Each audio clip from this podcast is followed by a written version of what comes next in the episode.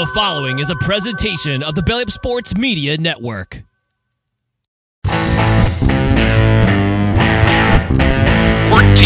in the morning, 14 minutes and 20 seconds where the sports talk to get you through your daily commute.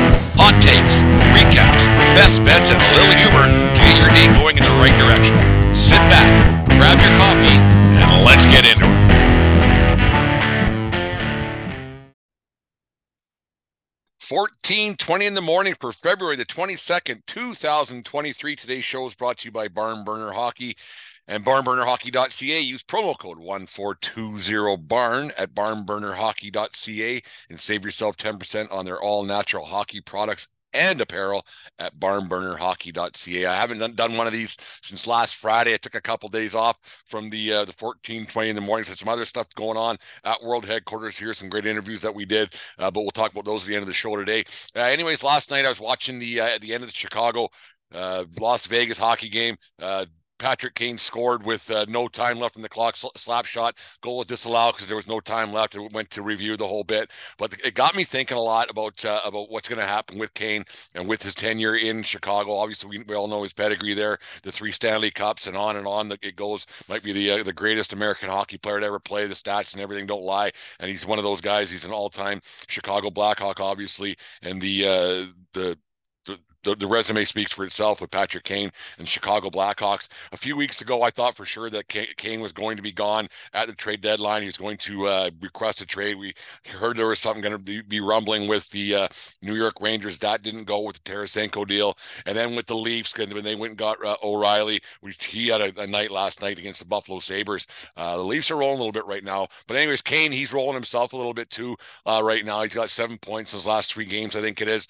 He got a hat trick against the Leafs on Sunday night, which was odd, but he's going a little bit pretty good last night. He scored that goal late last night uh, that didn't count, but went to shootout. Hawks win. But anyways, when he scored that goal, the uh the celebration in the stands was something else and the the smile on on Kane's face was something to behold and and it got me thinking a little bit about as it always does about Derek Jeter and the way he ended his career with the New York Yankees and the way it all t- turned out and the send off that he got and he stuck around. There was contract disputes everywhere else but where where else was he going to go big picture right with the, with Jeter and, and the thing? But let's talk more about about the end of his career and the send off that he got the the base hit that he got against Baltimore and the whole everybody's seen it a thousand times times. I I watch it now and then just for uh, just for a smile on my face. And if you're watching on YouTube, you can you can see the uh, the thing over my shoulder here. But uh, it got me thinking a little bit about a little bit about Jeter and how Kane's going to end his career with with the Chicago Blackhawks. I don't think he's going to move before the end of this season.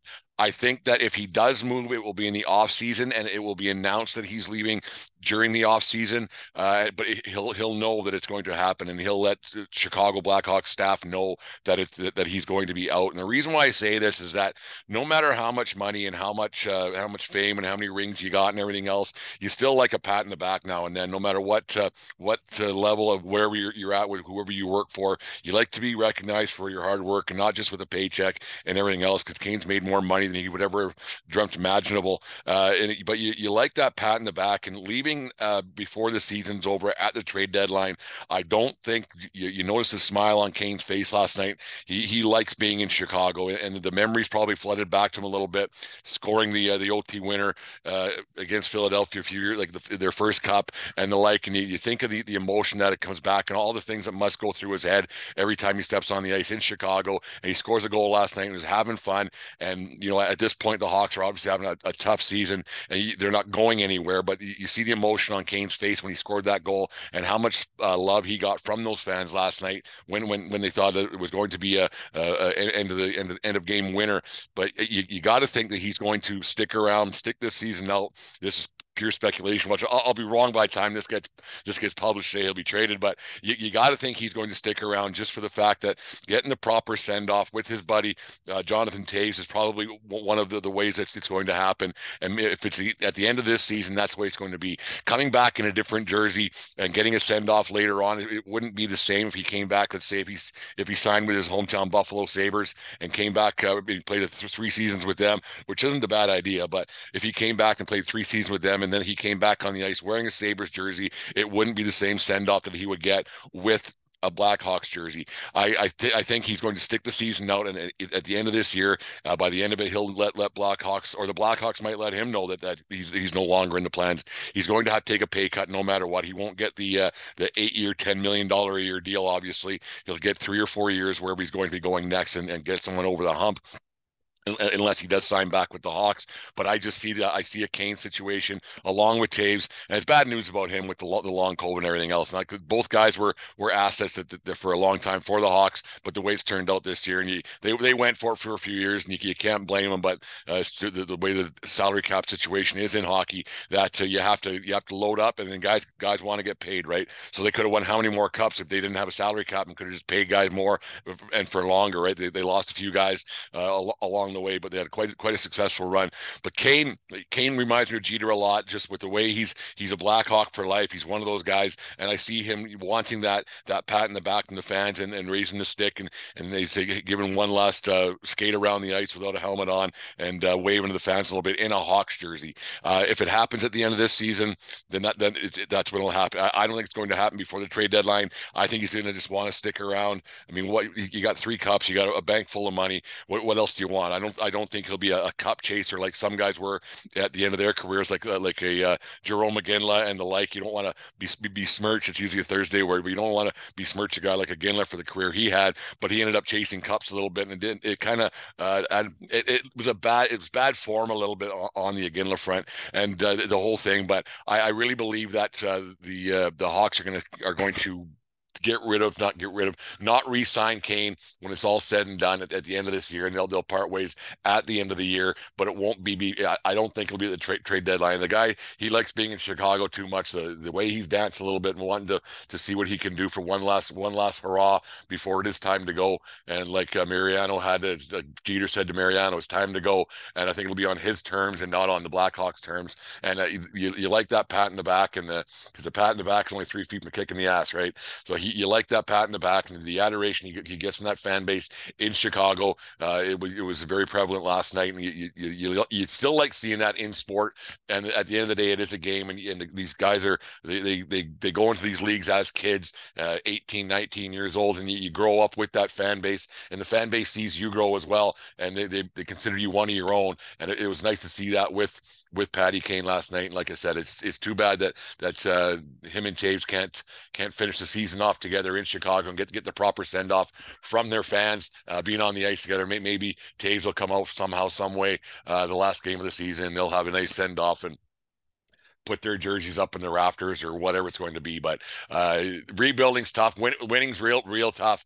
And but the Hawks went went out and did it. like I said, everybody had to get paid. And I, I've always said there's a way around it. If you draft and develop a guy, you should be able to pay him whatever you want. It, it should. It, if you sign free agents, you shouldn't. But if you, you draft and develop develop players, they should not go against your cap. That's one way they, they can go out and do it. That would make teams draft and develop better. And I think that that's what something the National Hockey League has to look at. So teams can build dynasties and teams can do something so they don't get hit with the cap implications because guys want to get paid. They get one big paycheck when it comes down to it, right? I mean, they get a lot of big paychecks, but they get one big payday. You know what I'm saying? But yeah, it's one of those things. Um, I don't know if anybody saw this yesterday. Uh, Calgary radio, Calgary newspapers. If you, if you're, well, it's, it's, not like you have to be in Calgary listen to Calgary radio, but uh, some guy was, I think it came from Ron MacLean on Saturday night, but they were saying that the, the Flames are are lacking leadership in, in the dressing room because nobody has a C on their jersey. If that isn't the most ridiculous thing I've ever heard, and Calgary's got a set of problems with that Huberdeau and Kadri, that thing just didn't work. Sometimes players just don't don't meld together. They don't things don't just don't go right. The chemistry's not there. And I'm thinking more and more that's what happened with Nazem Kadri and Jonathan Huberdeau and the Calgary Flames. But this this idea that a team needs a guy wearing a C on his jersey to have leaderships, leadership. If you need a letter on your jersey to show leadership, you're not a leader. It's that simple. It's just a letter. I think being a captain, yeah, it's it's a nice thing to say you're a captain of the team and you're a leader, but everybody knows who the leader is in that dressing room. Everybody knows who the leader is in, in a locker room, no matter what sport you got. And you don't need to have a, a letter sewn onto your jersey to say that you're a leader of a team. I think that is the most insane thing of, of uh, why a team is losing. To say that you need a guy with, with a letter on his jersey to show leadership and show a, a, a real a real go get him kind of an, an attitude is ridiculous. And if you if if that isn't the biggest grasp at straws I've ever heard. I don't know. Yeah, that is the that is the craziest thing I've ever heard of. Most baseball teams don't have, and I've said it before, and I'll say it again. Having a, a, a captain in baseball, I don't get it. Just be a leader. Like everybody knows who talks in the dressing room, who doesn't talk in the dressing room. You have quiet leaders, you have you have loud leaders, you have guys who kick garbage cans when it's needed. You have guys who flip over the buffet table. You you don't need a letter on your jersey, and it, to to suggest for one second that you have to have a, a that sewn onto your jersey to be a leader is ridiculous. And to say that your team is losing because of that, that is even more ridiculous. You should lose your media credentials for something as stupid as that. That is the most insane thing. If they don't have a guy who's who's a leader, that's the problem. That not not that there isn't a, a a tailor around to put something on on a guy's on a guy's tarp for Christ's sakes. That if you that is that is management's problem. If they did not, they don't, they don't have guys in the dressing room taking over. Go out and get somebody who'll take over tell someone that that, that, that they you know what maybe you should take over. You tell me Lucic isn't isn't upset. Yes, he's a fourth line guy now at the tail end of his career, but you're telling me he's not a leader. He doesn't need to on his jersey. That's ridiculous. And, t- and then I think Ron MacLean said, "Give it to the goalie." Yeah, how'd that work out in Vancouver with fricking Roberto Luongo? It's it's stupid. Having a being designated a captain like the judge thing, I think I thought it was ridiculous. And having Jeter do it that day, that was ridiculous too. Having a having a captain in sport, I don't I don't get it. Just be a leader and, and you're fine you're fine. It's it's ridiculous. I, it just it makes me absolutely crazy. Anyways, here's my rant for the day. Patty Kane, stay in Chicago at the end of the year. Get get the send off you deserve. That's that's that's my advice to you. Anyways, happy birthday to Pat LaFontaine who was born on this day in 1965 in St. Louis, Missouri, played 15 NHL seasons, uh, amassed 468 goals, 545 assists for 1,013 points. Before playing in the National Hockey League, LaFontaine scored 104 goals, added 130 assists for 234 points. Somehow, he still went third overall that year behind uh, Brian Lawton and Sylvain Turgeon, and one spot ahead of some guy named Yzerman. 234 points. You don't even go first overall. It's un- that's unbelievable hockey worked back then. And on this day in 1980, y'all know what's coming up next. The Miracle on Ice happened. Lake Placid, New York. The U.S. team beat the uh, the, the vaunted Russians with all those uh, Krutov, Larionov, Makarov, and, and, and all of them. Tretiak in that. Uh, and Mike Eruzione only scored with 10 minutes left, I think it was, in the third period. The U.S. Uh, was outshot pretty uh, immensely in that game, but it was something you remember in the blue ice, like we talked about uh, a couple weeks back when the Olympics started there on on this day in 1980. So yeah, congrats congrats to all those guys, Jim Craig and that and the whole the whole thing. What a what a story that is to this day. Uh, anyways, I had a great interview yesterday with uh, Landon Barassa of the Winnipeg Goldeyes. He's a local product here, prof- professional baseball player. Nice talk about baseball. We could have talked a, a lot more. I didn't know where to where to take it because he's a pretty he's a pretty quiet guy. But we when once we started going and off air, we got talking about some stuff that was a lot of fun. So we'll probably have him on later on in the uh, in the year once the Goldeyes season starts. So thank you very much, Landon. If you haven't heard the uh, this, the uh, interview I did with Cody Hall, uh, he's a flailing tender like myself, and uh, he's a uh, singer songwriter. He's getting a lot of uh, air, radio play now. Make sure you guys check out his new song, uh, made, made, made my day. Fantastic tunes on, on, heavy rotation here at World Headquarters. But yeah, it's been a good, good run here at 1420 World Headquarters. Make sure you guys subscribe to our YouTube channel. Tell everybody, about our show. I'm getting Marvel mouth here, so I better get off. But anyway, it's been a lot of fun this last month. Our downloads are up and the whole bit. So, anyways, thank you very much for listening to the show, and we'll talk to you guys again tomorrow morning, 1420 in the morning. It doesn't matter where you are, it's who you're with. Have a good day, folks. We'll talk to you tomorrow. In uh, in Kai and I were playing the Chiefs. This was a playoff game, and like the place is packed. Yeah, it yep. it was a Friday night, and oh, even better. Um, you know, like they were they were an intimidating team. Just all of them big. They're all the same size. They wore black jerseys, and it was just you go into that that rink and everybody's on top of you, right? They sit on top of the benches and they, they overlook the ice. And like I said, I still have the puck. We won three nothing, and I I had a whale of a game. It was it was amazing.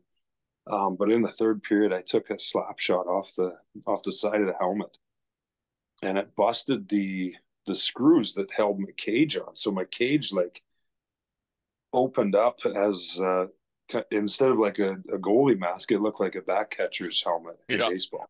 So I'm looking through like with bare eyes at this play still going on, and I and I hear people yelling, "Shoot again! Shoot again!" and I'm thinking, like, what? Please don't. Please don't. Finally, I think I think I got the ref's attention. I'm pretty sure it was Woody or Luterotti or somebody that we all knew him by name. So I'm screaming like, "Give, give me a whistle!"